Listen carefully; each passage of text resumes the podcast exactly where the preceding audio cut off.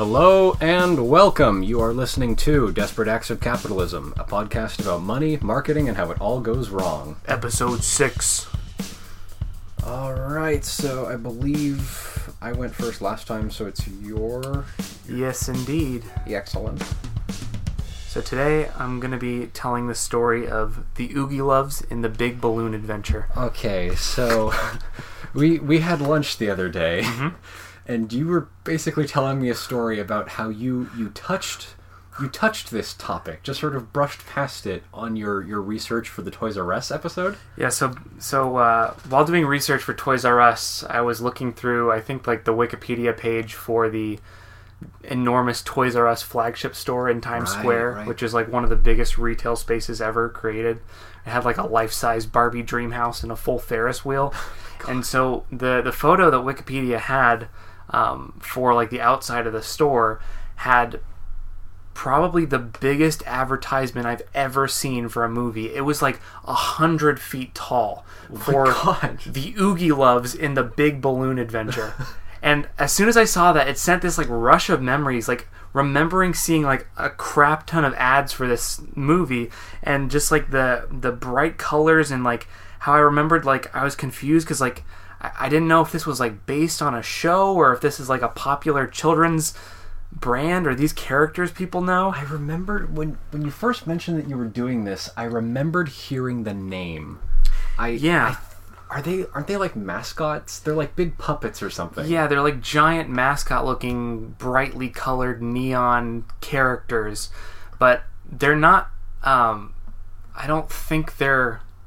Because it's based on. It's apparently loosely based on a TV show that was canceled after like two seasons, but that show was called like My Bedbugs or something.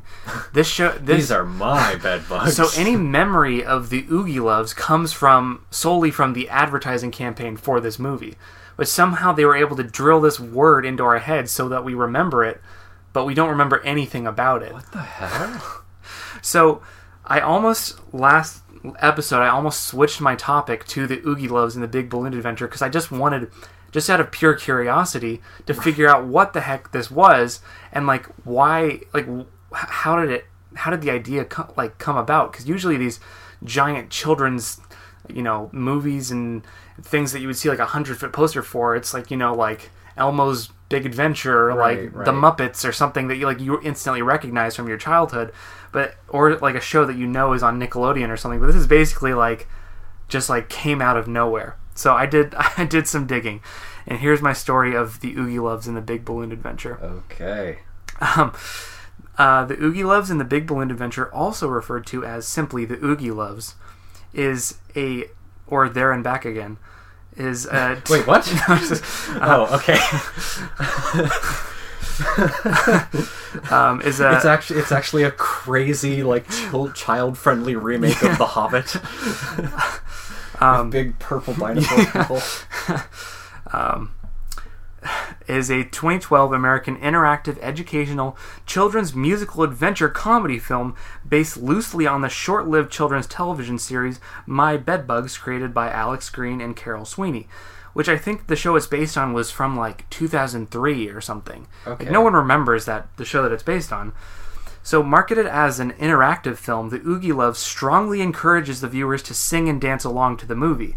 So, remember, did you ever see uh, Spy Kids 3D in theaters? Yeah, yeah. And so, like every time you're, they had some scenes that were in 3D, some scenes that were just um, regu- standard. That movie Um, was honestly the best use of 3D I've ever seen. Totally, and it had a really clever thing where, like, every time it was you're supposed to put in your glasses, like a thing would flash on screen, like 3D glasses on now. And I remember I'd get really excited, Right, like, oh, it's time for another cool 3D Oh, scene. it's time. Um, so basically, um, the Oogieloves try to do something similar. So um, every time animated butterflies would fly across the screen, it would be commanding children to stand up and dance. And every time, every time that animated turtles would walk across the screen, uh, the children would be commanded to sit back down. It's time to it's time to stop dancing. so No more. it basically took all like the fun simple thing of like put on your 3d glasses no it's like you have to stand up and dance like it's like a lot more required of children to watch this movie Right, well, it's like energy intensive. Yeah.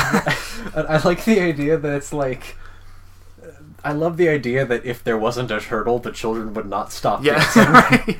because children, like the guys making this movie are like, but children are idiots and they will not stop dancing unless we tell them to.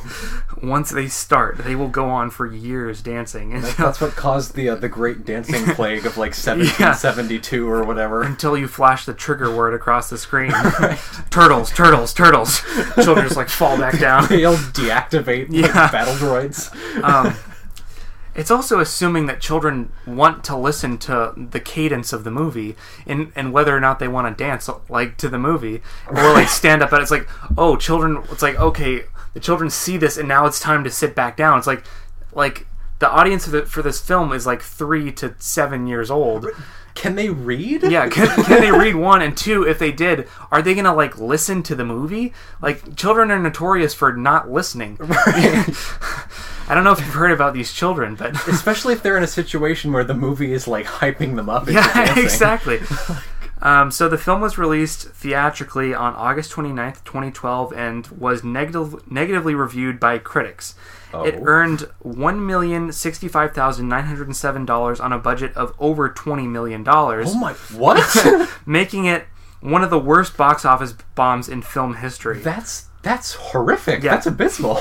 And it's not even that's just the production budget and apparently the marketing budget was over 40 million dollars. What? so it made 1/60th of of its budget. What?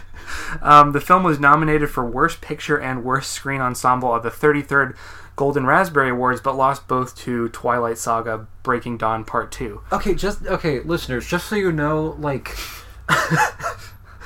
A movie is not considered successful unless it makes like what double its budget Yeah, at or least something. I think it's like triple its budget. Oh yeah, especially nowadays. I I, Yeah. I always learned that the rule of thumb was double your budget. Like Yeah. that's that's and that's like That's like break even. that's like break even for a movie. Right. And usually the mark usually marketing and production are like half of the movie. Yeah. But that's like your marketing budget was double what the movie cost. It was already twenty million dollars, and you made what, like ninety k on this or Right, whatever? it made one million dollars on That- sixty over sixty million dollars. oh my god, that is insane! Right, and like the whole point of spending double your budget on marketing is to get an enormous return. Right. because you're assuming that you're gonna that's gonna pay off, and that's why you get hundred foot posters on the flagship Toys R Us store. Right. and because those things cost uh, like a crap ton of money, and it just failed miserably. So, um, before I. I'm just gonna play the trailer for the Oogieloves. Okay, okay, Um, we'll we'll link the, we'll link this to the Yeah. podcast somehow. Um, I just want you to hear this because it's not. It, it's just not like anything else that I've ever heard. Okay.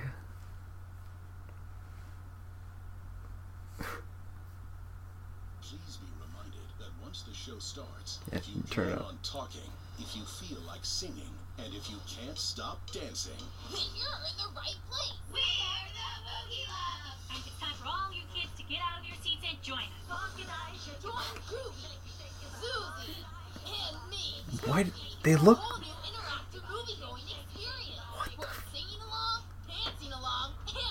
along are all part of the movie fun. Can I borrow your blanket? Was that- please? Is that Tyra Banks? It's uh, Toni Braxton. I think she's like a Grammy nominated or Grammy winning R and B Oh, Toni. star. Okay, okay. I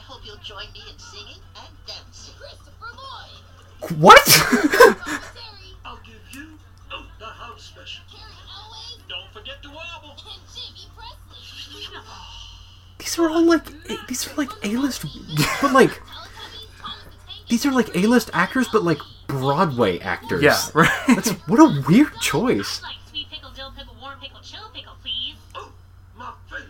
I could use some six-tone bismol right now. The Oogieloves in the Big Balloon Adventure. This adventure doesn't start until Is that a sombrero? yeah, What is going on? Wait, only in theaters August 29th. August 29. August 29th. This August. So, Why did they? Why does every character sound like they're from Brooklyn? so what are your initial uh, thoughts on that trailer? I, it's, it's like, at least with most children's, like, yes, children's shows and children's show marketing are famous for having like insane, like, the commercials for children's show are famous for being insane and incomprehensible. Right. But it's like at least you can tell what the plot is. Like you can tell what happens in it Yeah. and what it's what you can tell it's like this is what we're teaching your kids. This is how we're entertaining them. Totally. You know, it's like you get you you see a commercial for the Wiggles, the Wiggles, you get what the Wiggles are about. Yeah, you totally. know, it's like oh, they're just some Australian guys that sing songs. Yeah, That's you get fun. the shtick. Right. I have no idea what that what that was about. There was like a milkshake milkshake store and flamenco dancing and a giant flying sombrero. Honestly, like every time I watch that, like I, I don't remember like seventy five percent of the minute video I just watched. I the first thing that stood out to me was the design of the actual characters, Yeah. which look they're like it's like they have the proportions of babies, Mm-hmm. but they have those like weird, like overly fatty arms. Yeah. it's it's like beyond. It's like beyond sausage arms. It's like they look they look like unhealthily obese. it's kind of scary. Yeah. So my interpretation of it, the only way I can really describe it is this is like an alien's approximation of what they think children's entertainment is. Like an alien from like a very different like four dimensional world came down, watched Nick Jr. for thirty minutes, and said like. this is this is what children's entertainment is, and use their mind powers to zap into existence this movie, and that's what it is. I'm I'm legitimately having a hard time commenting on this because Yeah. it is so bizarre. It's like it's I'm trying to find a hook Yeah. here, but it's like it's it's just fluid. It's Yeah. like it's like a weird jelly alien or yeah, something. the, I mean, just go look up the clips and trailers of this on YouTube. It's not something that's like, it's not like horrifying or or so weird. It's just like you're just like slightly confused as like, what am I looking the at? The word it, the way you described it is perfect. It's not it's not like garish or scary Yeah. or like uncanny valley or even just like it's it's utterly alien. Yeah. it's like I can't relate to this Yeah, at all. You This can't. You have no like mental anchor for like what you can like think about in relation to this. it's like even the humans didn't move or talk or act like hu- they didn't look, talk or act like humans. Yeah, I think like every time they showed a human, it was like slightly sped up or slowed down or something. Okay, okay, that wasn't just me. Yeah. I legitimately thought they were like, s- I was like, are they speeding up the footage? or whatever? which is like something that's like that's what kids like randomly speeding up the footage. Like that's how you keep them entertained. Right, and it's like, and why? yeah. Well it's the same oh, thing of like this this this conceit that like children want to be commanded to dance and like now children shall be liberated Children desire to be commanded. yeah children desire to be commanded and they're just like waiting with bated breath to stand up and dance and they're just waiting for those animated butterflies and when they start As dancing if, as if every child is vibrating with energy. Yeah. and then every time Constantly. the turtles walk by, it's, they say it's okay to sit back down, as if they know the children are like, please, like where are those turtles? like I'm getting tired. We need a break. Like they've they've gotten down to like an exact science. Like children must sta- like must dance for four minutes and then must have a five minute break. Uh, you, it's like I'm imagining a child writing a diary like day four without the turtles. we have not stopped dancing. Food is running low. like manna from heaven, the turtles descended from the screen and liberated me from the forced dancing. um, okay, so um, I did a I wrote a summary. Well, I just like condensed the Wikipedia summary of the plot of the Oogieloves, and this is certainly not going to help you understand what the Oogieloves are Oh, about. But I'm going to give a, a brief synopsis. So the Oogieloves three brightly colored characters named Goobie, Zoozie, and Toofie awake to prepare a surprise birthday party for their living pillow Schluufy. With the What? aid there's a pillow that has a face. With the aid of a magical Uh. window, Windy Window, Fish Ruffy, and a vacuum cleaner named J. Edgar. What? Like, oh, I get it. J. yeah, Edgar like Hoover. J. Edgar Hoover, the English word for vacuums, whatever. Which I mean, I guess parents are supposed to get that and like be like, oh yeah, J. Oh, yeah. Edgar, like the like the war criminal. and also the vacuum, and they put it together. And- right? Yeah. All right. Um. Is, so the, is the vacuum also a violent closeted homosexual? I think the vacuum is just like a a klutz. So the pl- like the conflict of the movie is J. Edgar accidentally releases the five magical balloons they bought for Schluufy. That's where they keep the communists. So the Oogieloves set out to retrieve them, And so basically, the the rest of the movie is divided into five equal sections of them retrieving each of the five balloons. I see. Video game plot style. Exactly. It's um, but there's no real obstacles. They just have to go to a place and get the balloon. And each time they go to a place, they meet a new celebrity who sings a song, and then they get the balloon and go to the next place. And then once they have all five balloons, they have the like magical birthday surprise party or whatever, and then it ends. Okay. So there's no conflict. It's just basically, I mean, like a video game, like just going to the next place, getting something. there's there's no obstacles. Yeah, It's literally just them like walking to a place. it's very like methodical. So the film was envisioned and produced by Kenn Viselman, who is was the producing partner of the Teletubbies in the Western Hemisphere. Right, I saw that. They Yeah. showed that on the trailer. Yeah. So he's this like he describes himself as a visionary. Oh, that's bad. It's always a red flag. Already bad. You failed. so basically he didn't create anything himself he he made his money taking um, british um, television shows like teletubbies and thomas the tank engine and licensing licensing them for american networks Oh. and merchandising so I see, like what Simon Cowell did with the original uh, uh, American American, Idol. Idol. Exactly, yeah. Just come over here, steal some, find some Right. American talent, and then steal them for his record company. exactly so Viselman, here's another red flag i saw he has no children Oh, he has God. no reference point for how to raise a child what children like um, his backstory So this this is a guy who has made a career on doing nothing but stealing children's shows Yeah. and sending them over to the U.S. and none of which he has been involved in creatively at all. yeah and he has no kids, Yeah. which means his only interaction with children is probably like, you know, annoying annoying children at like the subway that yeah he eats at or Right. whatever. he observes children from a distance and it has decided to pour 60 million dollars into this revolutionary concept in children's entertainment It's just visionaries don't call themselves visionaries. no yeah so um, when he was um, licensing the teletubbies when he was still doing that um, Weisman claims that he and Teletubbies creator Anne Wood had multiple disputes with each other because Wood refused to let Viselman pursue a film adaptation of the Teletubbies. So that's already another thing showing that like Viselman is trying whatever he can to make money, and will will have like arguments with the show's creators if they don't like bend to his whim Right. and let him just scale this thing to whatever proportions he think will make him the most money. Right. Ugh. So basically, he fell out with Teletubbies. He stopped doing that, and then a momentous moment in Kenn Viselman's life. Kenn Viselman was at the theater seeing the movie, movie Madea Goes to Jail, Oh, what? where he saw how the other audience members would shout out advice to the characters on screen. He had this epiphany. He was inspired to create a children's film in the vein of Teletubbies and the Rocky Horror Picture Show with the interactive film aspect, which would allow children to sing, dance, and respond to the characters on screen. I. I.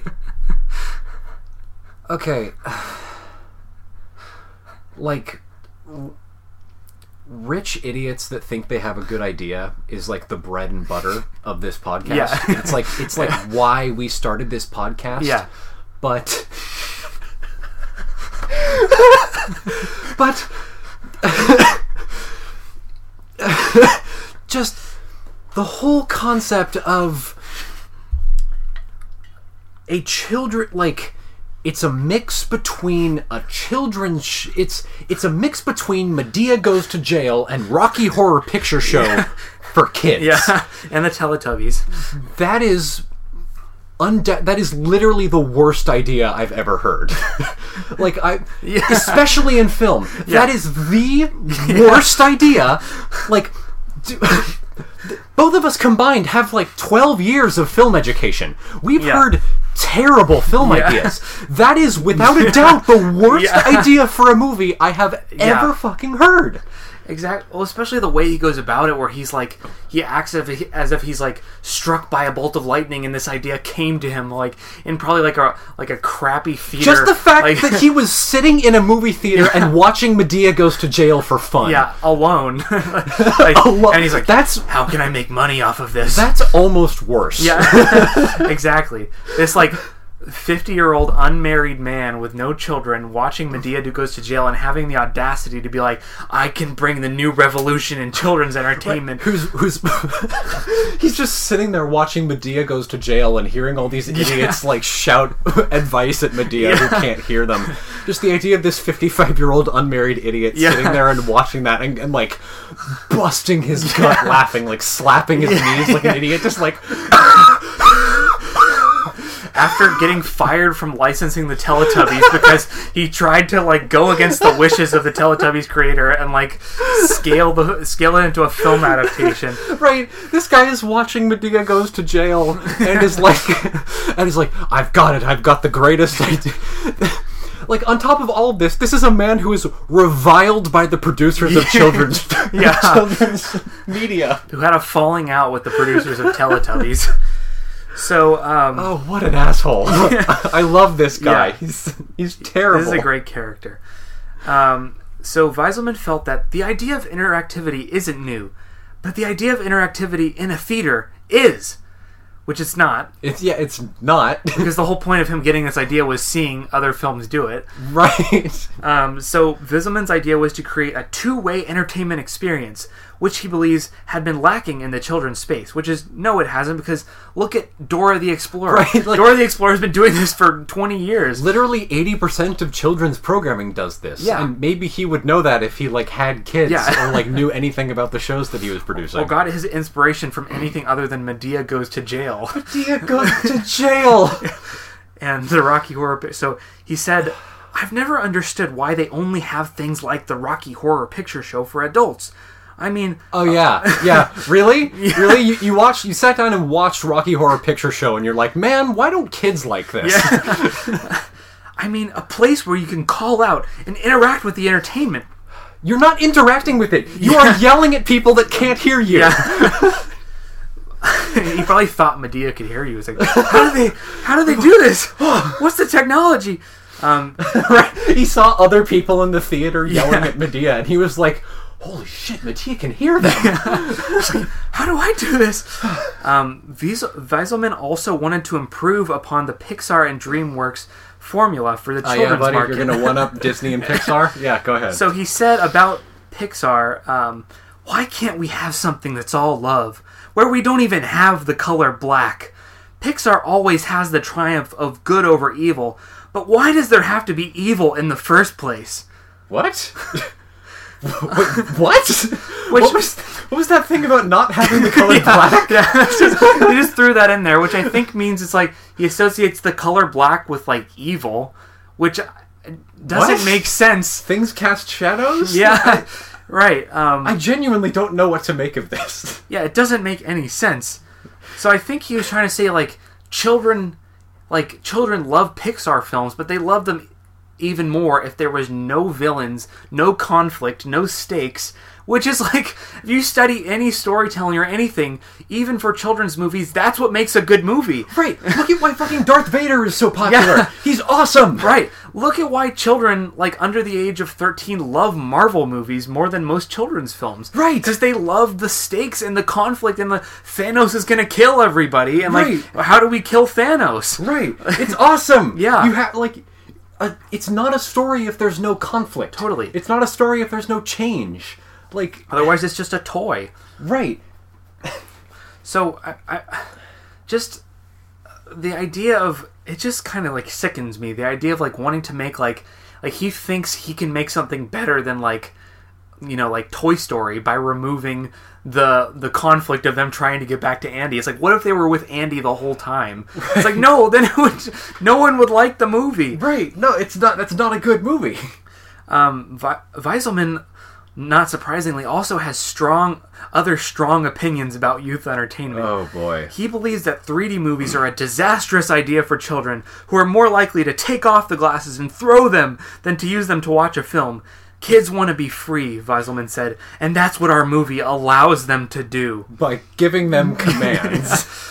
It's just this this idea of like assuming what children like based on no market research, no experience with children yourself, no focus groups, like nothing. Literally just hi- hi- his passing conception Yeah. of children, which based on that comment about like throwing the glasses, Yeah. it's his conception of children seems to be as like easily spookable capuchin monkeys or like some sort of goblin that doesn't know what technology is. he probably like went to see some, like Spy Kids three with his like nieces and nephews once, and he saw children like three rows back, like a child three rows back, like throw his 3D glasses. Like that's what all children do. They hate this.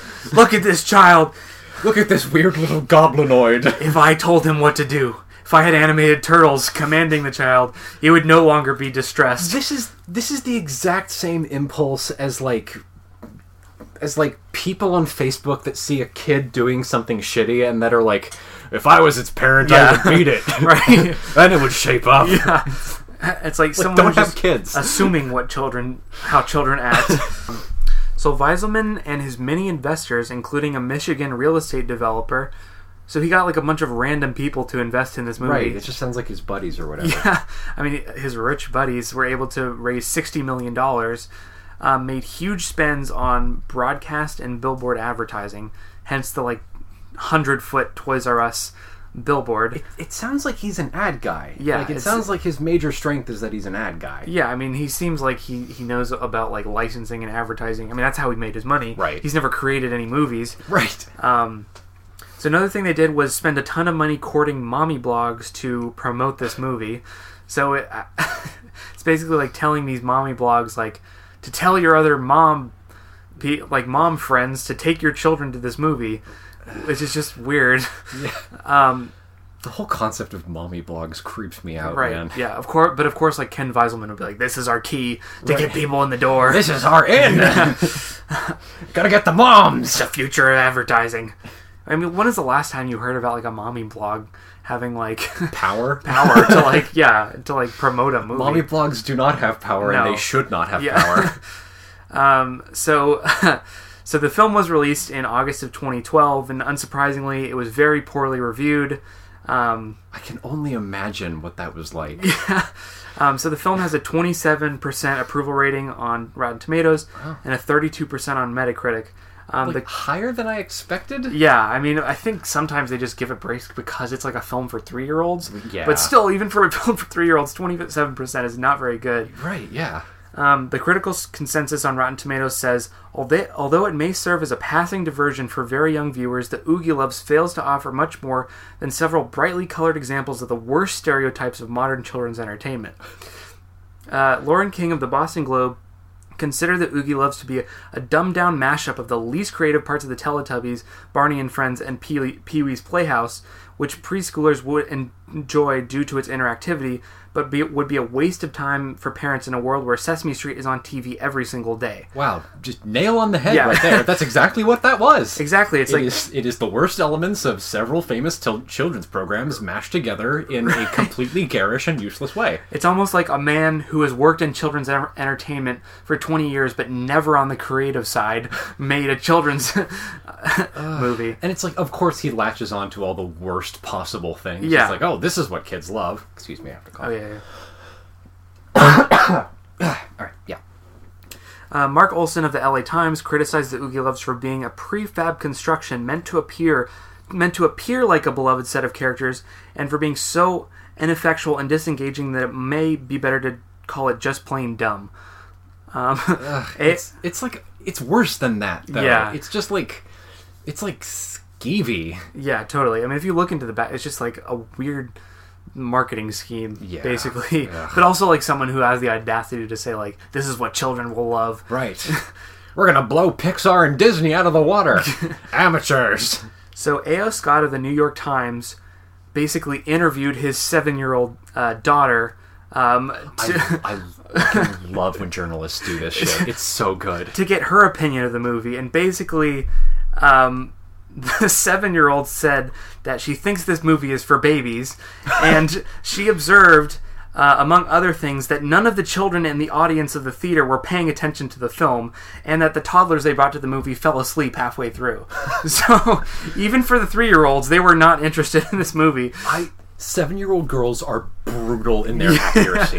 Just, just like this is a film for babies. No one was paying attention, and all the toddlers fell asleep. Zero out of ten would not watch again. Did you ever watch that show, The Toy Box?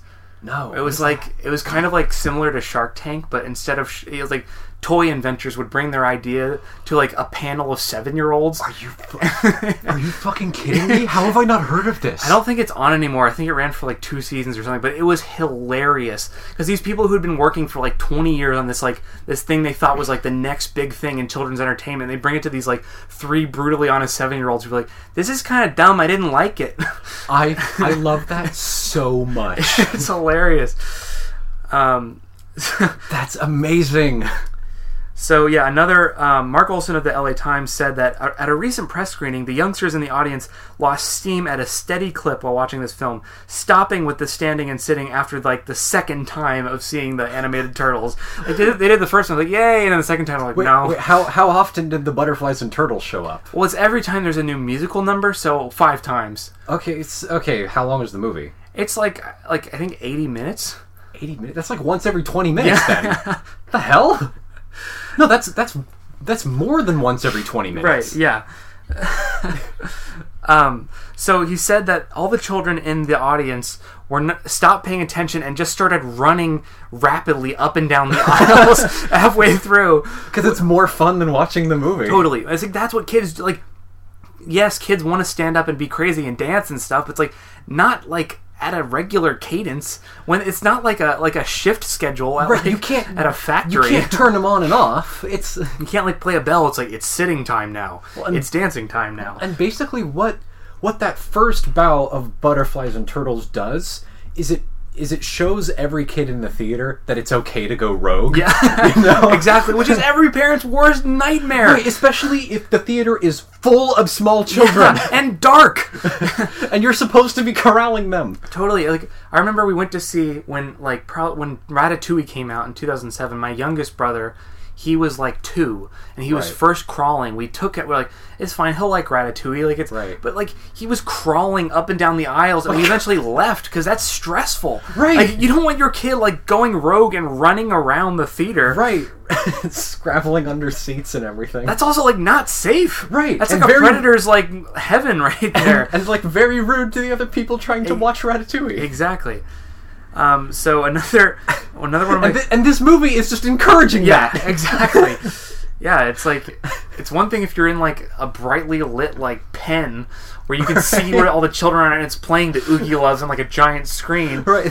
This is a dark undergrowth. Yeah, with like disgusting like popcorn and candy on the floors and stuff. Free snacks. yeah, free things for children to put in their mouths. Oh god.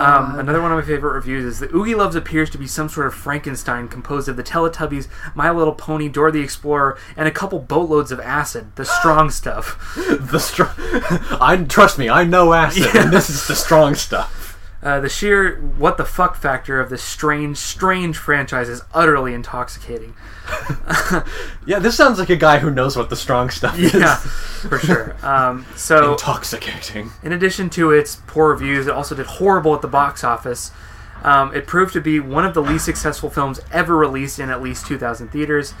Um, it opened at number 17 at the box office. Wow. For a $60 million movie, O- that's opened- horrible. Opened at 17. Yeah, That's- it opened at 17, um, which was which was on its opening day.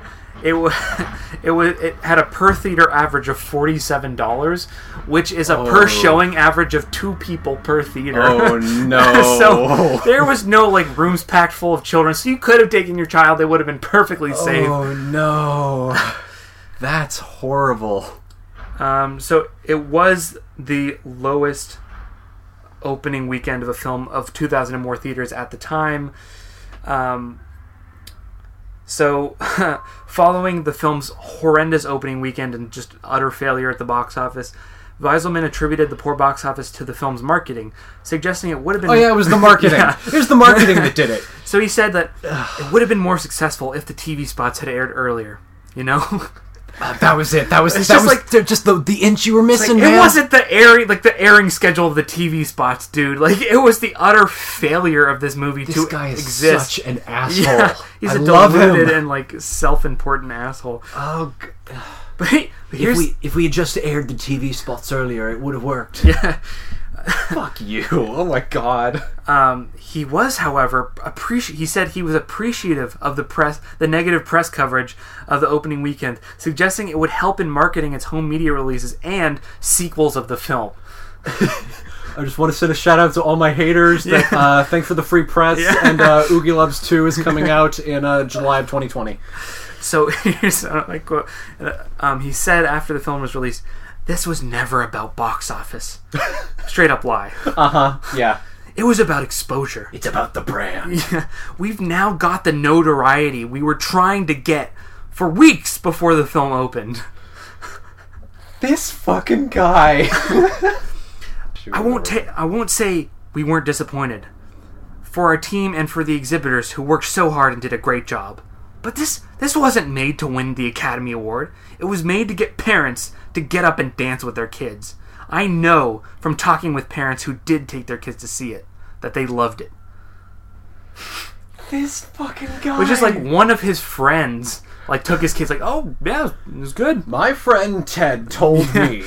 Which is his strategy for gathering market research is like his friend said one thing. Right. like, His- That's how all people feel. And his his friend, who is probably one of the Michigan State Yeah. like, real estate developers Yeah, that like I invested in the film. twenty million dollars into this film. Might as well take my kid This- to an empty screening of the Oogieloves. I love shit like this because this is the equivalent of this is like corporate cry typing. yeah, Like- yeah, exactly.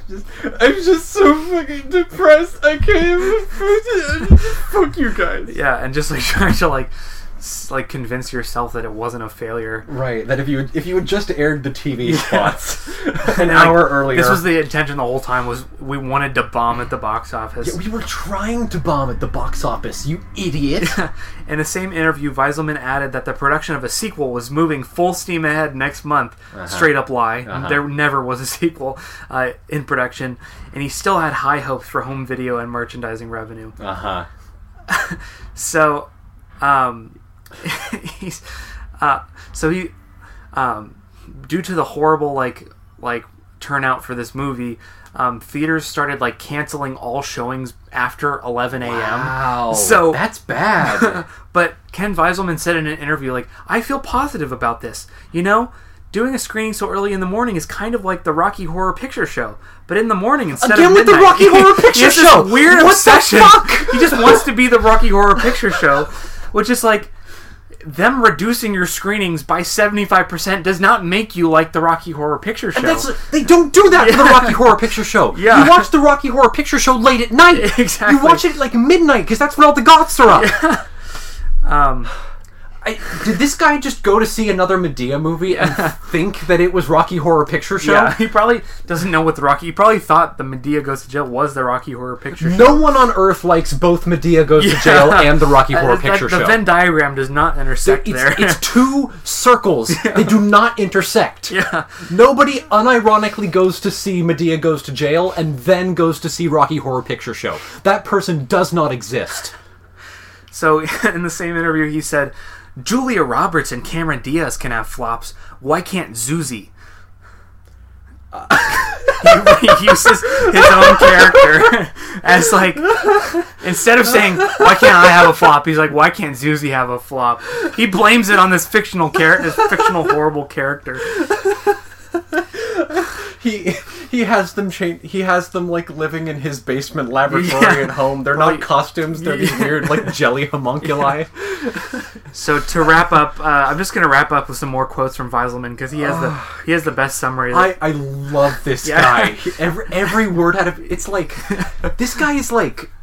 Oh man, this guy, he's different Yeah. than a lot of the other corporate idiots that we've had on this show. Yeah. It's like, he's like, he's a renegade. Yeah. Right? He's doing his own thing. It's like, he even fucks up in his own unique way. Right. It's like every word out of his mouth, it's like, I know that it's gonna be bad, but it's always just like, like, 20 degrees to the Yeah. left. Where it's like, ooh, you're keeping me on my toes. right.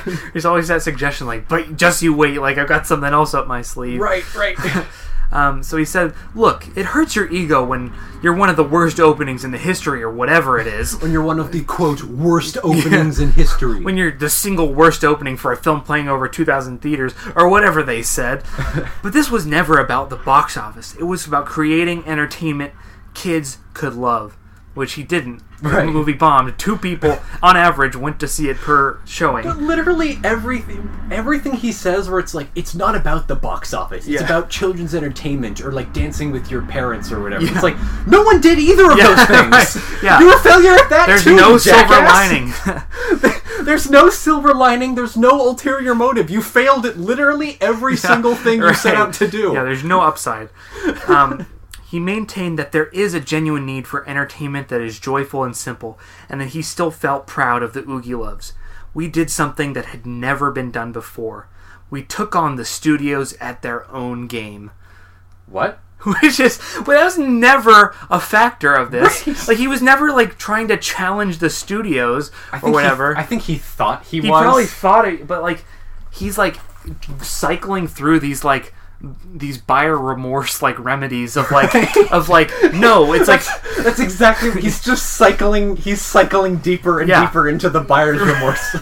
well, he's like no, no, no. It wasn't about the box office. It was about creating children's entertainment. It's like no, no, no. It was about generating negative press so we could set up for a sequel. It's like no, no, no. It was about challenging the evil studios and their their you know like their iron boot on the neck of children's entertainment. But in actuality, it was about getting parents to stand up and dance with their kids. right? and the thing, it's like the iron boot on the necks of children's entertainment. It's like, bitch, you are the producer on Yeah. like the two most popular television shows, like children's television shows, Yeah. in the world right now. Exactly. Like you made a crap ton of money, like working for giant children's con- You conglomerates. are the boot. Yeah, exactly. It was never like Every like all the all the other producers you worked with hate you. exactly. You are the boot. It's like look at your giant 100 foot poster in Times Square for this movie. It's like you really see yourself as the underdog in this situation. It's just I worked my way up from the ground. I pulled myself up with the boot up from my bootstraps with just sixty million dollars. oh my goodness. Oh and, my and getting your movie to play in 2,000 theaters, like that's not an indie movie trying to take on. Like, oh my goodness. Oh god. Well, that's the story of the Oogieloves and the Big Balloon Adventure. And the big balloon adventure. See, I thought it, I I thought it was going to be one big balloon, but turns out it was actually five small balloons. Uh, it's just, Reversing expectations. Rian Johnson. Just please, just please check out just at least the trailer and like there's clips of like the musical numbers. It's just like it's miraculous. Yeah. No, I I watched it 45 minutes ago. I don't remember a single thing that happened. it's insane. and you like it's not enjoyable or like cringy or what. It's just like you're you're seeing something. It's like yeah, this is what I'm looking at. It's nothing. It's it's just completely Yeah. neutral, right? It's like okay, you know, it's how I talk about the Jello scale. Yeah. you know, you've got you've got positive ten for for sincere enjoyment, Yeah. and negative ten for ironic enjoyment. Yeah. You know, the the Room is a negative ten, Yeah. and Shawshank Redemption is a positive ten. Right, yeah. Right. This is a perfect Yeah. zero. There is no, there are no redeeming qualities to this whatsoever. It is simply a waste of time. right. it's like looking at a lamp or something. It's just like you recognize that it's there. it's it's it's almost impressive that he managed to take something as garish and insane as children's media Yeah. and turn it into something that just immediately slides out of your head. It's That, like, like that's like a, a, an art or a science or whatever.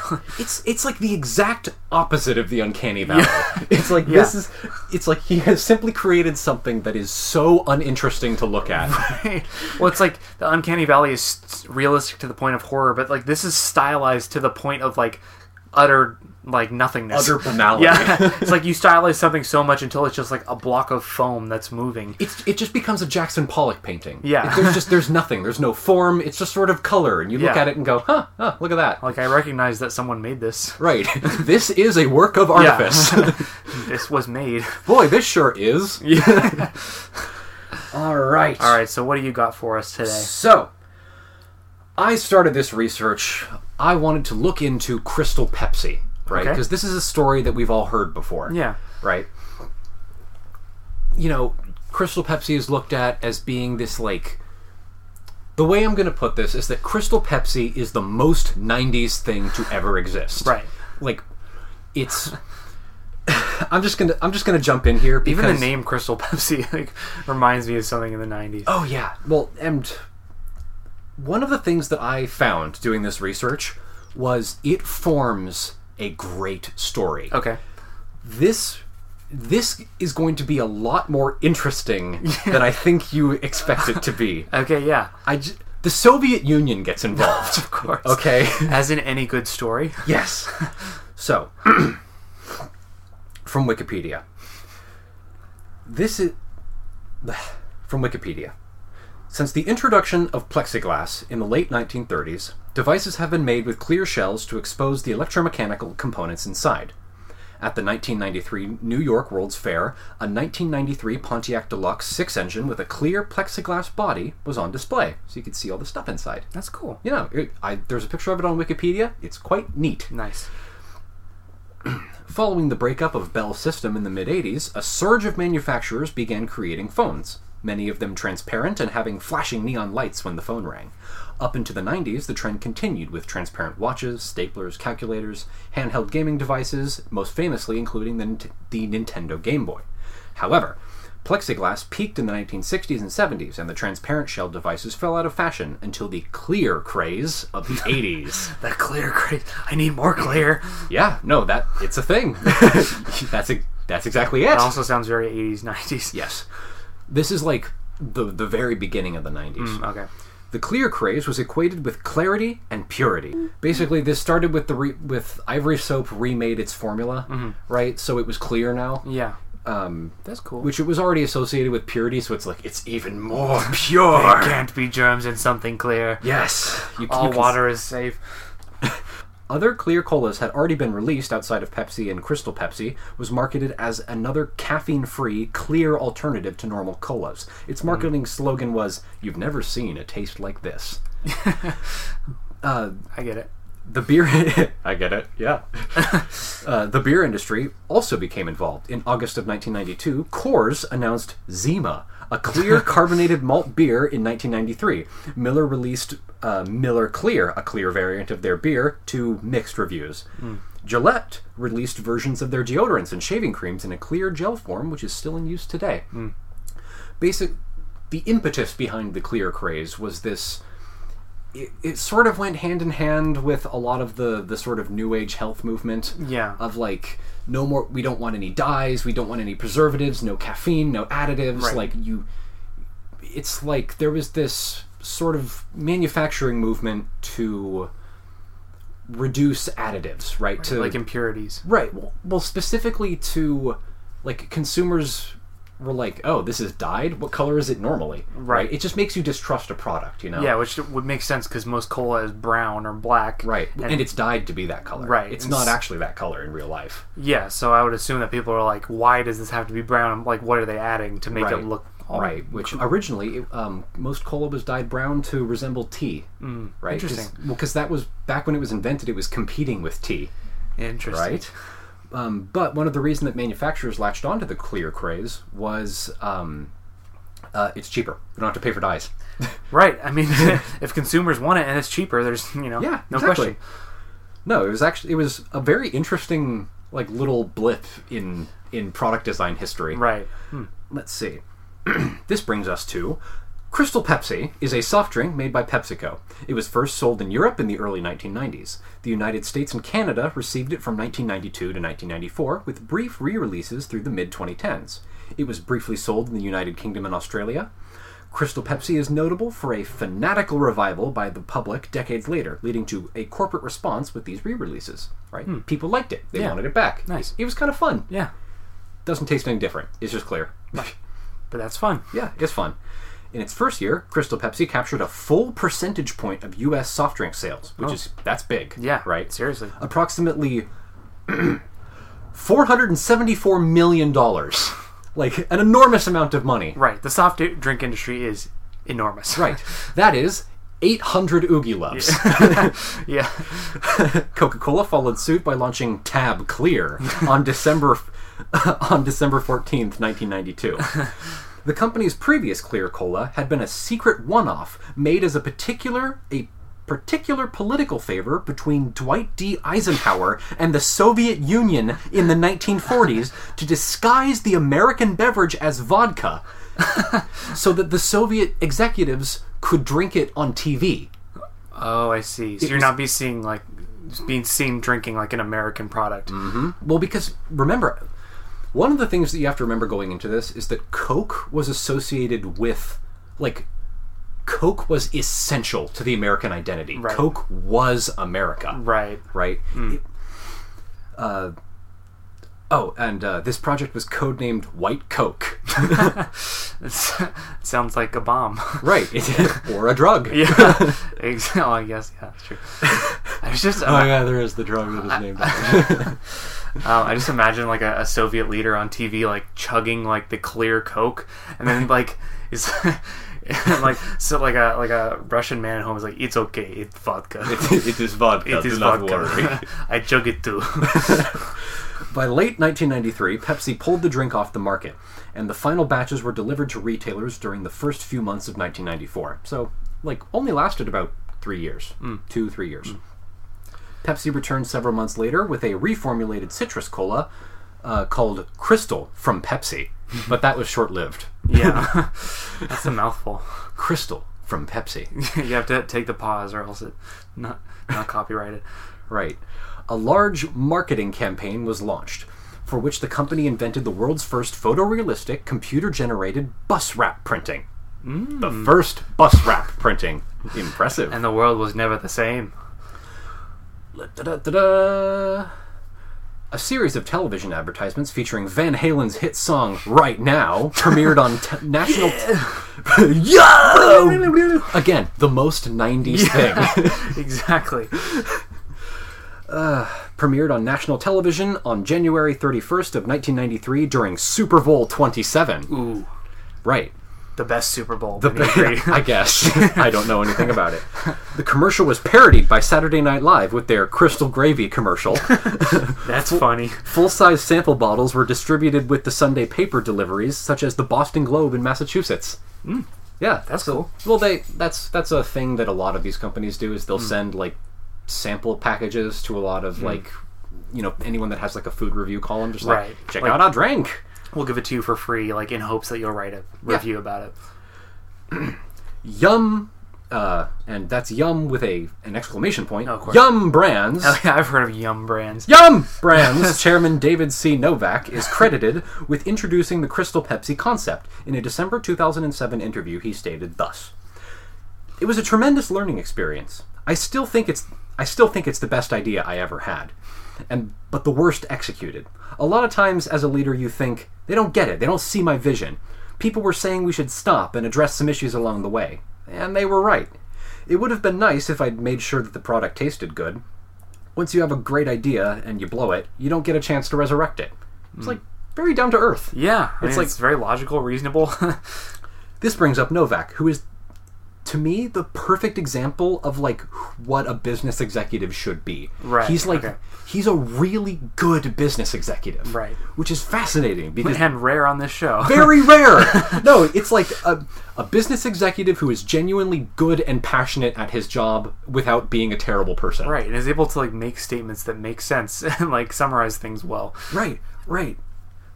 Uh, so here, just a little background on him. Uh, Novak was born in Beeville, Texas. Uh, Beeville, in- Texas. Beeville, Texas, in 1952. His father was a government surveyor, marking latitudes and longitudes for nation's map makers, uh, and would move the family to the next location about every three months. By the time Novak was 12, he had lived in 32 trailer parks in 23 states. Hmm. It's like not exactly the most stable upbringing. No, I mean, I'm sure that d- developed him a lot. Yeah, Novak is co-founder, retired chairman, and chief executive officer of Yum Brands Inc. To yell it, or else it's not copyrighted. He was the CEO from 1999 uh, to 2016. Which is a long time for a Yeah, for a think of CEO. C- like the standard CEO turnover is like three to five years. yeah, th- like and even three is like a long right. time. because it's a job that like makes you want to like jump off a bridge. Right, it's a terrible job. Yeah, Um, but no, he he did this for like 17 years. yeah.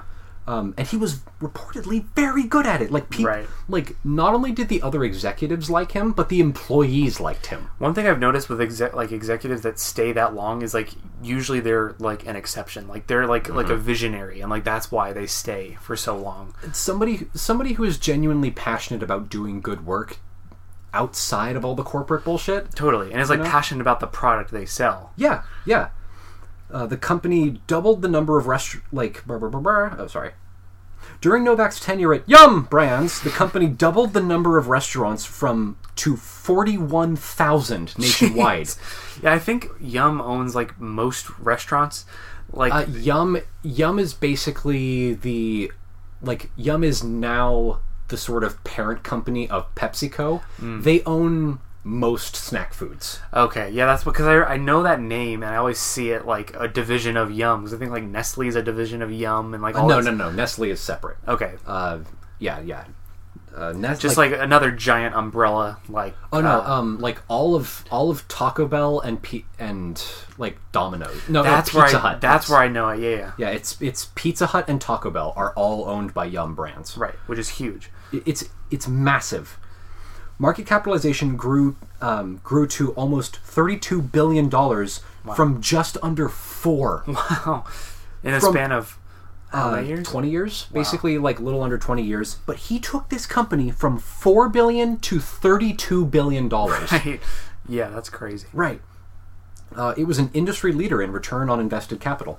Uh, Novak is founder and CEO. Oh, th- and this is from his bio. This is fun.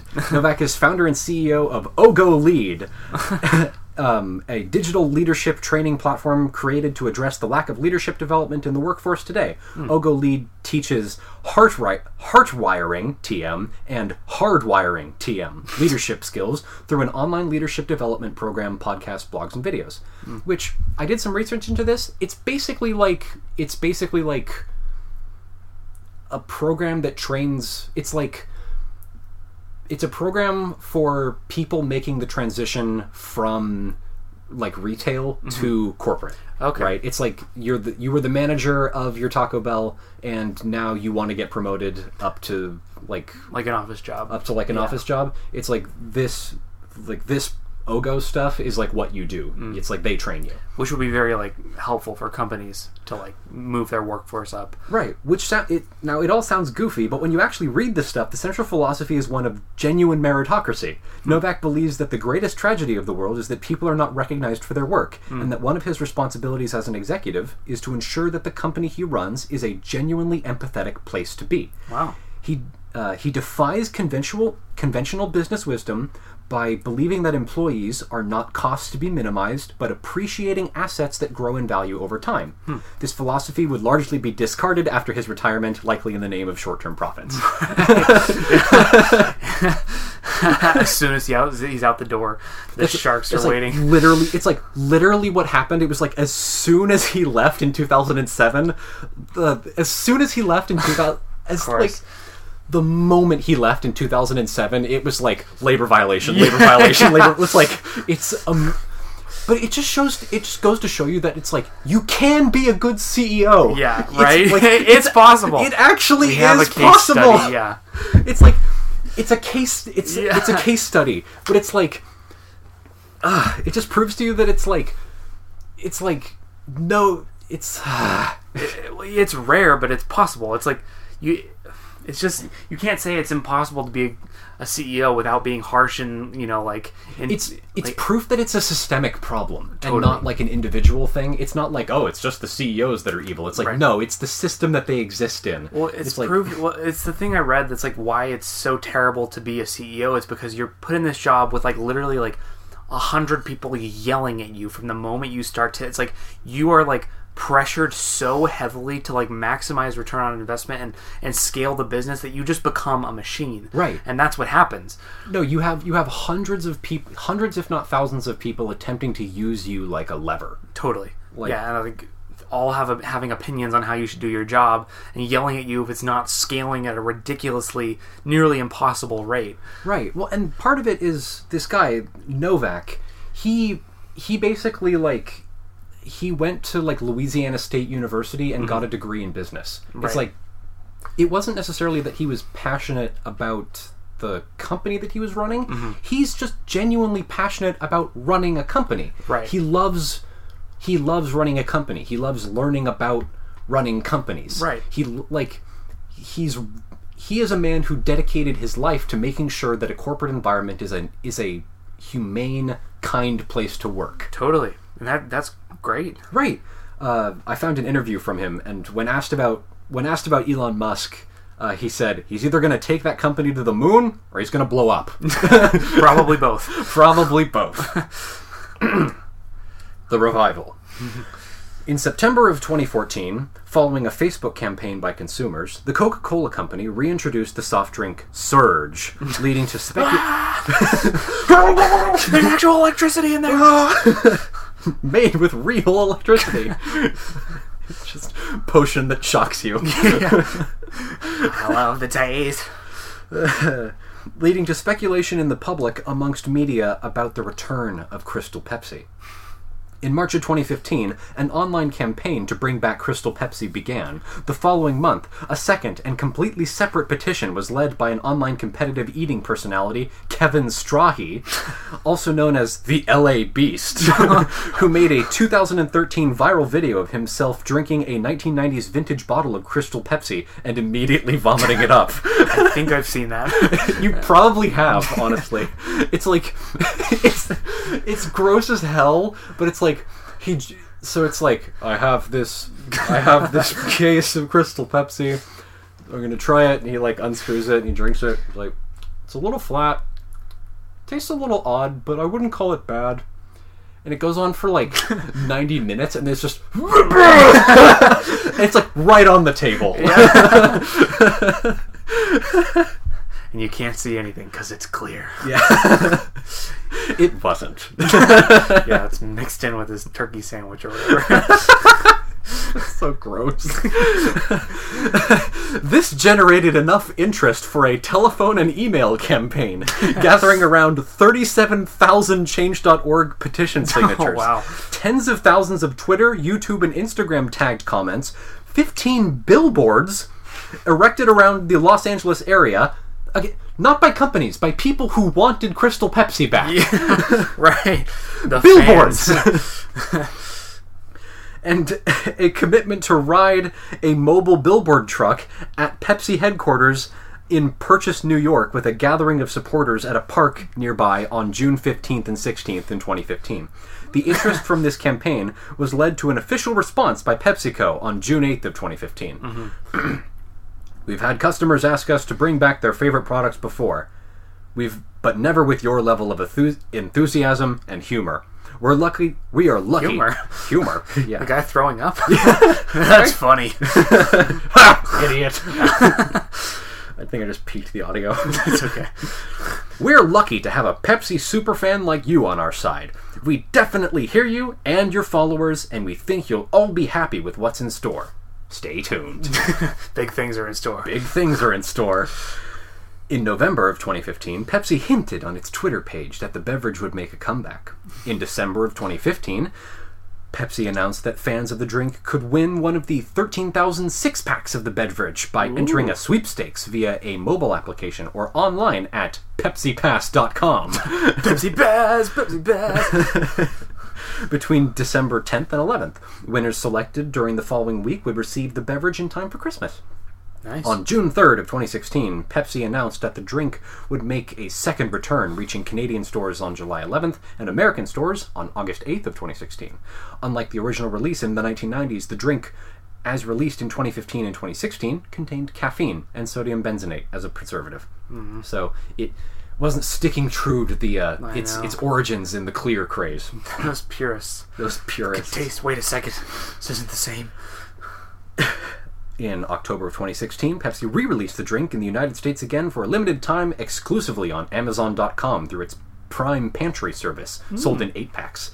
On November 1st, Pepsi announced that the drink would be making a third return for 2017. On July 19th, People magazine released an article stating that Crystal Pepsi would be back for what was cl- it was claiming as being the final time the drink would be re-released on August 14th, and that the Crystal Pepsi themed music festivals would be held at baseball stadiums around the U.S. with performers Busta Rhymes and Salt and Peppa.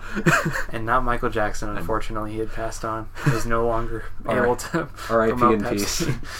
Pepsi killed Michael Jackson. Spread the word. The drink was re-released in August 2018, so that was a lie. Once again, being claimed as the last chance to purchase the drink. Unlike previous re-releases, which occurred in both the United States and Canada, the 2018 re-release was exclusive to the United States.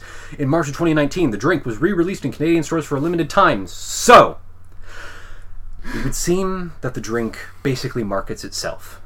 So why was it never a mainstay of the Pepsi lineup? Hmm. To answer that question, we have to take a trip to the other side of this marketing war. Because a scant five years earlier, the Coca Cola Corporation had created a product that changed the face of marketing forever.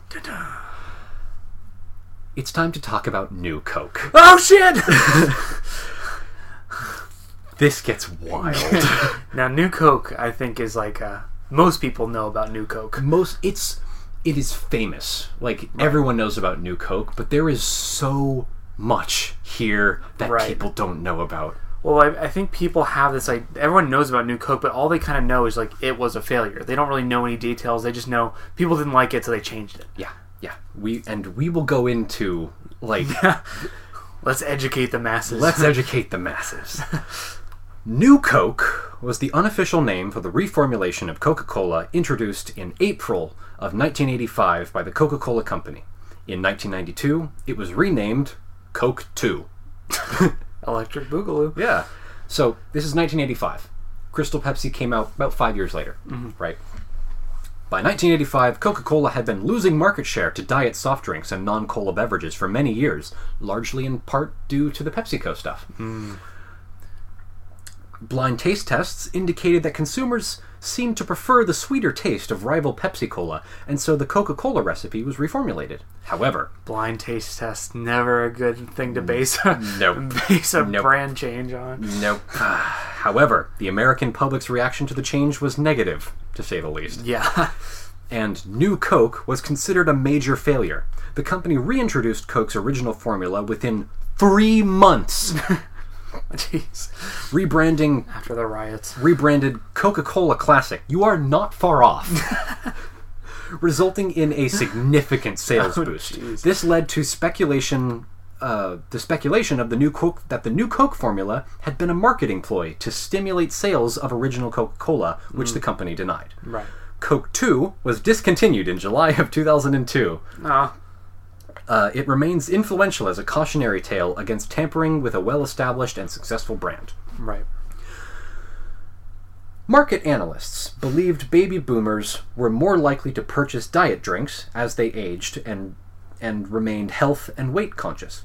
Growth in the full calorie segment would have would have to come from younger drinkers who at the time favored Pepsi by more even more overwhelming margins. Hmm. Meanwhile, the overall market for colas steadily declined in the 1980s hmm. as consumers increasingly increasingly purchased diet and non-cola soft drinks. Right. The whole like anti-sugar, anti-fat craze of the mm-hmm. '80s.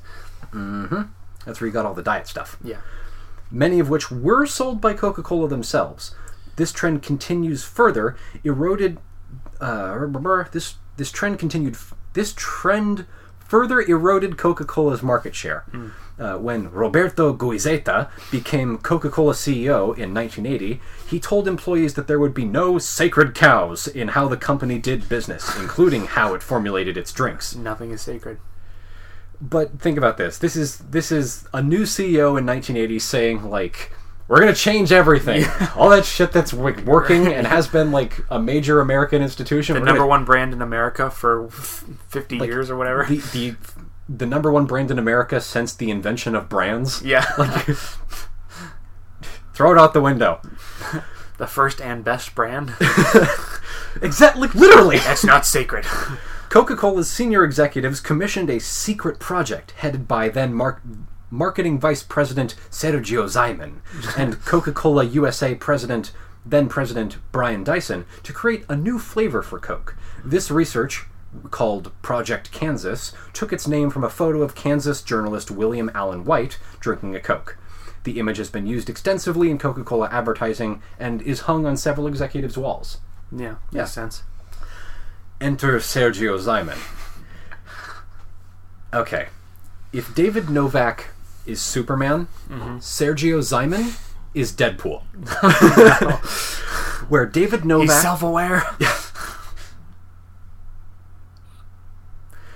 where David Novak was a calm, straightforward Mississippi good old boy, Sergio Zyman is a brash, risk taking, no nonsense Mexican Jew with an infamously fiery temper, who, despite being known as the enfant terrible and the Ayacola of the marketing world, remains to this day one of the most one of its most influential and prolific members. At this point in time, Sergio was already responsible for the wide scale popularity of Diet Coke, right? Mm. Basically, the the major thing keeping uh, keeping Coke afloat right now. right.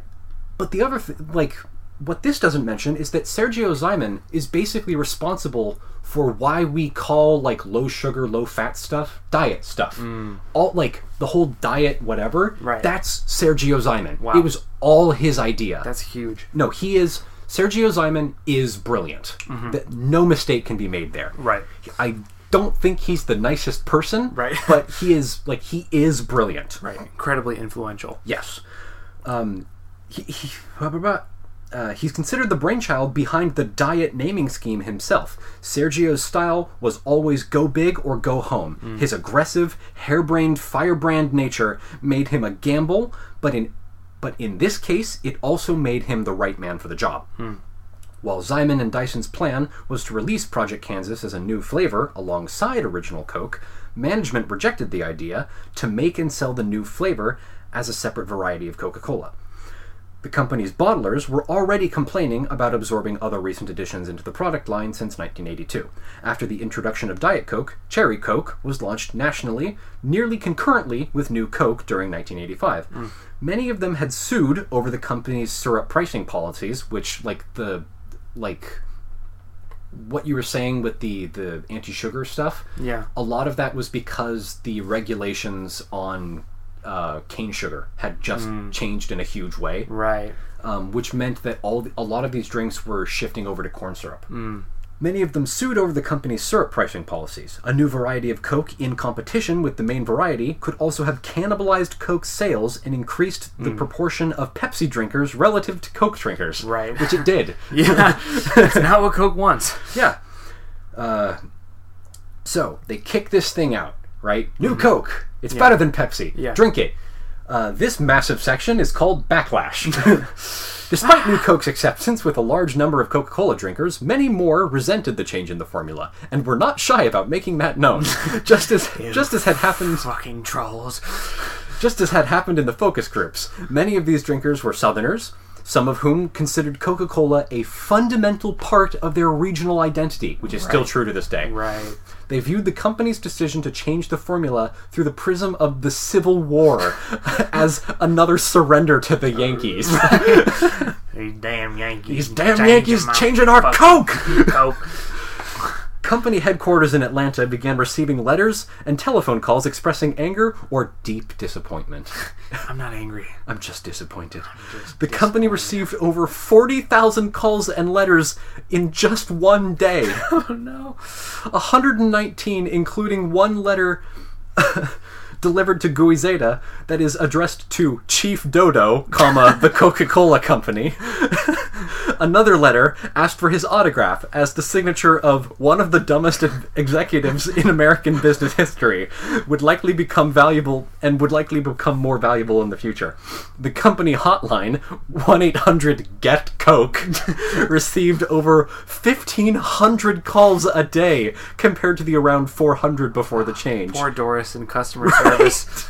I'm sorry, sir. It wasn't my idea. A psychiatrist whom Coke had hired to listen in on calls told executives that some of the people sounded as if they were discussing the death of a family member. You changed New Coke. So young. I just love the fact that they hired a psychiatrist. Yeah.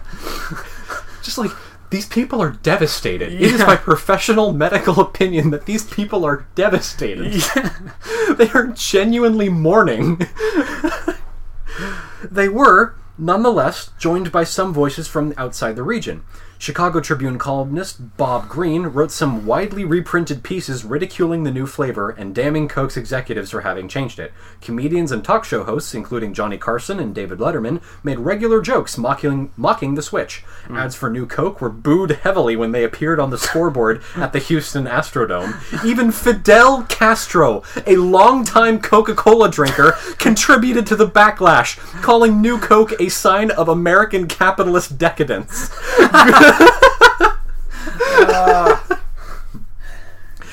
Do you see how wide this goes? Like, Yeah. I mean, you forget that like a brand like Coke has roots in every part of the world, deep roots.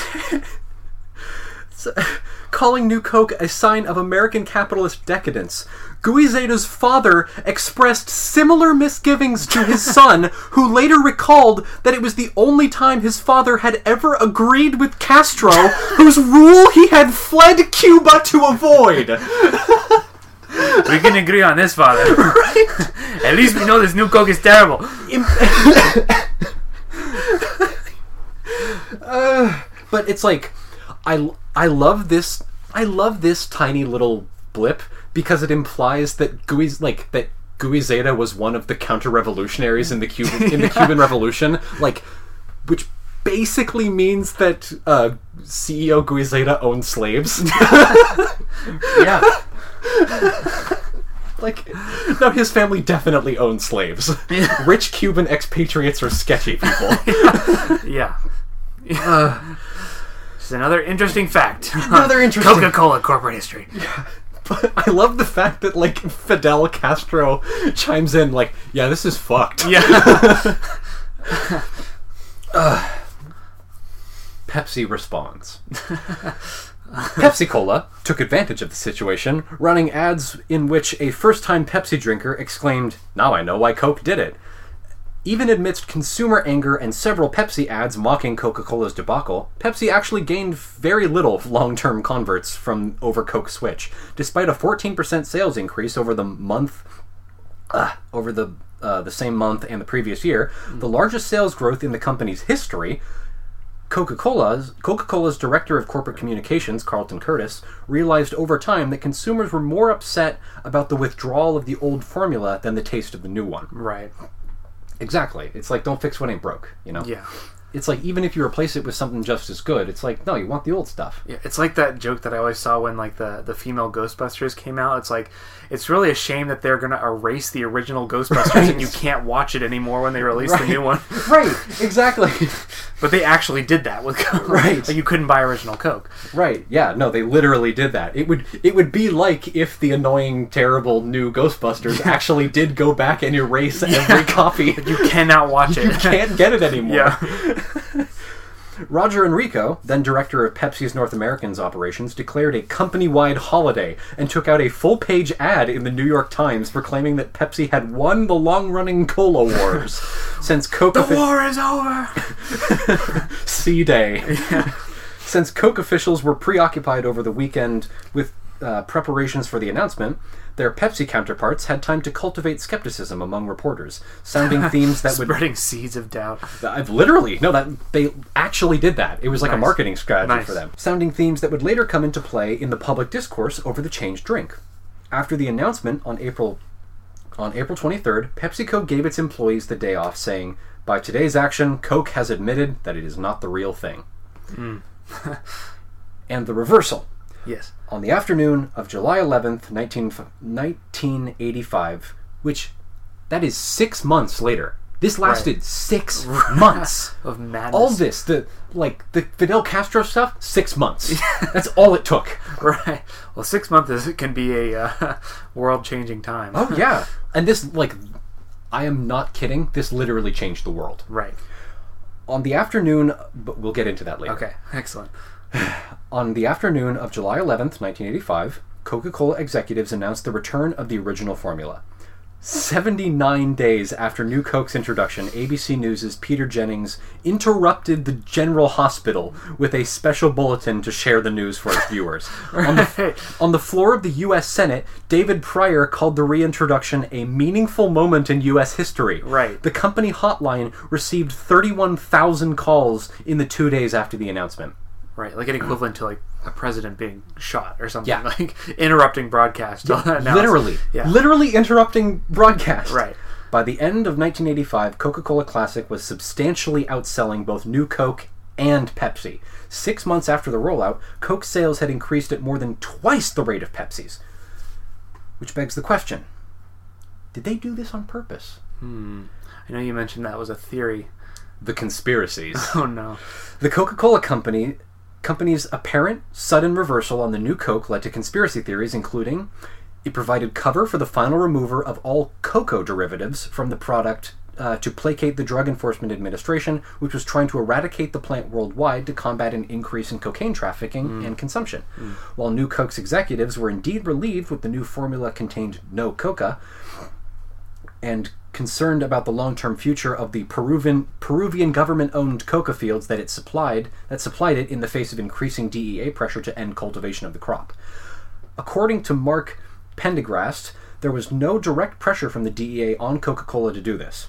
Right, so they Yeah. weren't actually putting pressure on them. Yeah. This theory was endorsed by a Time News article, as well as by historian Bart uh, Bartow Bart Simpson. Elmore, uh, who claimed that the, the reformulation was made in response to an escalating war on drugs administra- uh, a war on drugs ruling by the Reagan administration. Right. Which that's probably it. It's like they were they were tightening the restrictions on like anything even remotely close to drug products, which is why Right. you, you don't see like hemp plastics or anything. Right. Okay. another another uh, another conspiracy. The punitive switch was planned all along to cover the change from sugar sweetened Coke to much less expensive high fructose corn syrup. A theory that was supposedly given credence by the apparently different taste of Coke Classic when it first hit the market. The U.S. Sugar Trade Association took out a full page ad lambasting Coke for using HFCS in all in all bottling of the old formula when it was reintroduced. Hmm. In fact, Coca Cola began allowing bottlers to remove up to half of the product's cane sugar as early as 1980. So hmm. they had been changing it before this. Right. By the time the new formula was reintroduced, most bottlers had already sweetened Coca Cola entirely with hmm. HFCS. Right. Another one. The companies intentionally changed the formula, hoping consumers would hoping consumers would be upset with the company and demand the original formula to return, which in turn would cause sales to spike. Which makes sense. Right.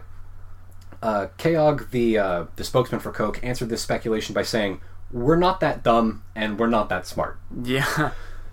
In the late 1990s, Zyman summed up the new Coke experience thus Yes, it infuriated the public, cost us a ton of money, and lasted for only 77 days before we reintroduced Coca Cola Classic. Still, New Coke was a success because it revitalized the brand and reattached the public to Coke. Right. So I mean that that conspiracy theory, even if it wasn't like a premeditated thing, ma- like it ended up helping Coke. Is, which is a lot. That's like 80% of conspiracy theories, right. honestly. Yeah. What could, so what can we learn from this? This cautionary tale about trying to fix something that isn't broken, mm-hmm. needlessly changing things about an established brand. Yeah. Is it simply the nature of brands and business that the Pepsi Corporation would repeat the same mistake five years later? Mm-hmm. Is this refusal to learn, this hubris, is this what killed Crystal Pepsi? Mm. Now, this quote is the heart of our story, because what Sergio Zyman learned from New Coke was what kills a brand. Mm. It's my theory that Crystal Pepsi did not die, it was murdered. And someone is responsible. Tokubetsu Kogekitai, translated to Special Attack Unit, but better known as Kamikaze, were part of the Japanese special attack units of military aviators who initiated suicide attacks for the Empire of Japan against Allied naval vessels in the closing stages of the Pacific War. Yes. Tab Clear was a variation of Tab. It is Coca Cola's contribution to the short lived Clear Cola movement during the 1990s. It was introduced in the United States on December 14th, 1992. In the United States, in the United Kingdom, a month later, and in Japan, March 1993. To initially positive results, Tab Clear was, however, discontinued after only a short time of marketing in 1994. Unlike most other clear soft drinks, Tab Clear contained caffeine and, according to the company, had the flavor of cola. In late December of 1992, Coca Cola Company president Doug Ivester told a gathering of New York reporters that Tab Clear was being positioned as part of the mainstream diet of soft drinks and was not a new age beverage, he declared. he said this without prompting. No one asked him. Right. He just sort of said that. We didn't uh, say that. Just remember, Tab Clear is not some sort of hippie new age beverage. Oh, we, we didn't think. Is it? It's Is- not. is it? Consumers want an alternative new soft drink with a lot of flavor. A new age label would doom it. It would be aiming too low to go up against Crystal Pepsi and Clearly Canadian. After positive consumer response in its initial 10 markets, it was announced on February 17th of 1993 that Tab Clear would be introduced into an additional 20 American markets to a coming March, increasing the drink's availability to 35% of the American population uh, Tab Clear was available nationwide by the end of the year. Right? So this is basically like like one year after they introduced Crystal Pepsi. right. Right? Despite the positive results, an article published in March uh, despite the positive results, an article published in March that year reported one oddity about the new Tab Clear is it's sold in cans. You would think that would eliminate one of the pop's strongest selling points. Yeah. Its clearness. It's clear. We swear. In his 2011 book, Killing Giants 10 Strategies to Topple the Goliath in Your Industry, Stephen Denny published an interview with former Coca Cola Chief Marketing Officer Sergio Zyman that stated that the formation and subsequent failure of Tab Clear was a deliberate move to destroy Crystal Pepsi. Capitalizing on the public's lack of So he admitted this. yeah, he flat out said this like 10 years later. Capitalizing on the public's lack of understanding of Pepsi's heavily marketed product, Tab Clear was marketed as a diet drink, which were hmm. less popular than traditional colas, and the Tab brand in general was seen as inf- as an inferior product to flagships like Coca-Cola or Pepsi. Like Right. Tab is just the shitty store brand Coca-Cola, Right. you know with Tab Clear being placed in such close proximity to Crystal Pepsi, the image of both brands would be damaged in what Zyman called a kamikaze strategy. this is like cola, Zyman explained, but it doesn't have any color, but it has all this great taste, and we said, no. Crystal Pepsi is actually a diet drink, even though it wasn't, because Tab had the attributes of diet, which was its demise. Yeah. That was the problem. It was perceived to be a medicinal drink. Within three or five months, Tab Clear was dead, and so was Crystal Pepsi. Oh, jeez. They sent like soldiers in to, to like blow themselves up and kill. They they created an entire suicide brand. an entire suicide suicide cola. Literally. it's delicious. It's delicious. That's hilarious because it's like, why does it need to be in cans if it's clear? It's like I- it's not about selling the product, you dummy. It's about sending a message. But I love that. It's like they intentionally made it really shitty and Yeah. dumb and confused. like, and like that thing about the Coke executives talking about like it's not a diet medicinal drink. Yeah. It's like he intentionally said that without prompting to confuse people to make the branding of Tab Clear more weird. Brilliant war strategies. It is fucking brilliant. Yeah. Like you, you see what I mean about Sergio Zyman yeah, being right. like he's a, renegade. He's ingenious. He's a renegade and a gamble, but the right man for the job. You're a little afraid of him, but you have a hell of a lot of respect. That, that is how literally everyone describes Sergio Zyman.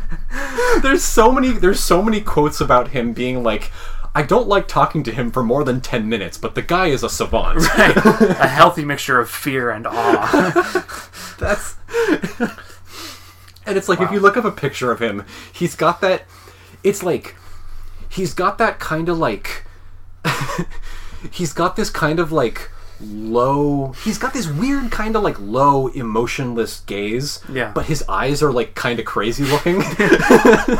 Yeah, because he's thinking about cr- which suicide cola he's going to create next. right, right. But it's like ima- imagine being the CEO of Coke and being like, "We need more market dominance." Yeah. It's like somebody go let Sergio out of his cage. right. And then it's just like it's like shouldn't we be getting reports or something from him? It's like, no, you just let Sergio Yeah. work. Don't touch him. And then later it's like Crystal Pepsi, dead. Whole Yeah. market niche destroyed. Right. Sergio Zyman is like, I did it, boss. And gets his cookie. Had to trick him back into his cage. Now Get the cookie.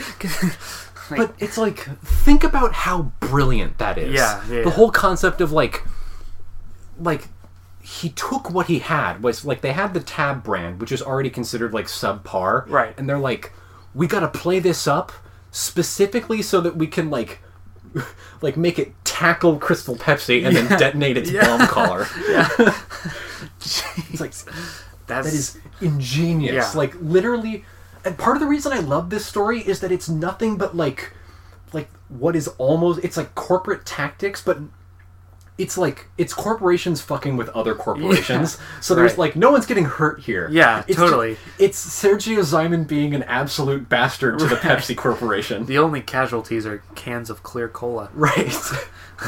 The only casualties are cans of clear cola. So try to say that five times fast. The only casualties are cans of clear cola. Ooh, that is hard. It's the tongue twister of the week. We do one every week, and we'll, we'll do one every episode. That's a lie. Evan is lying. it's okay to lie sometimes. All right, so that basically wraps up Yeah, that was a really fun episode. Uh, both stories were, as usual, very weird and ridiculous in unique ways. the Oogieloves and New Coke. New Coke. Well, thank you for listening. Uh, if you uh, enjoy this show, please leave us a rating and a review on, on Apple Podcasts. Tell your friends. Um, on, if you're listening on SoundCloud, like and subscribe there.